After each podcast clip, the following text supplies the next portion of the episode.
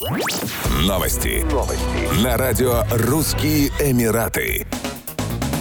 Сотрудники Шереметьевской таможни обнаружили у прибывшего из Абу-Даби гражданина России свыше 33 тысяч долларов, которые он пытался пронести через зеленый коридор без декларирования. 51-летний мужчина в ходе устного опроса заявил, что имеет при себе наличные денежные средства в размере 9 тысяч долларов. Однако во время таможенного осмотра он достал из поясной сумки 32,5 тысячи долларов, а также 875 евро, 1350 российских рублей, 250 турецких лир и 154 сингапурских доллара. Таким образом, общая сумма незаконно перемещенных наличных денежных средств в долларовом эквиваленте составила 23,5 тысячи. Разрешенная сумма для перемещения через таможенную границу без обязательного письменного таможенного декларирования 10 тысяч долларов, возвращена пассажиру под расписку. По данному факту возбуждено уголовное дело по статье «Контрабанда наличных денежных средств или денежных инструментов в крупном размере».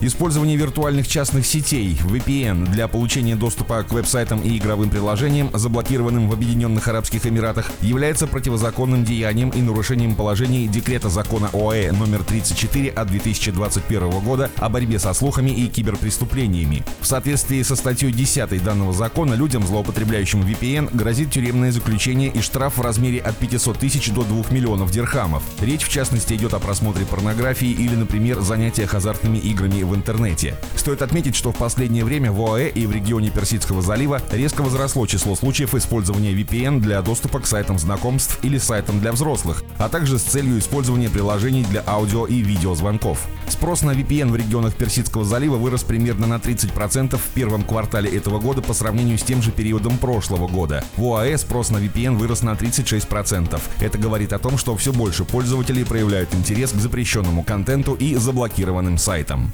Еще больше новостей читайте на сайте RussianEmirates.com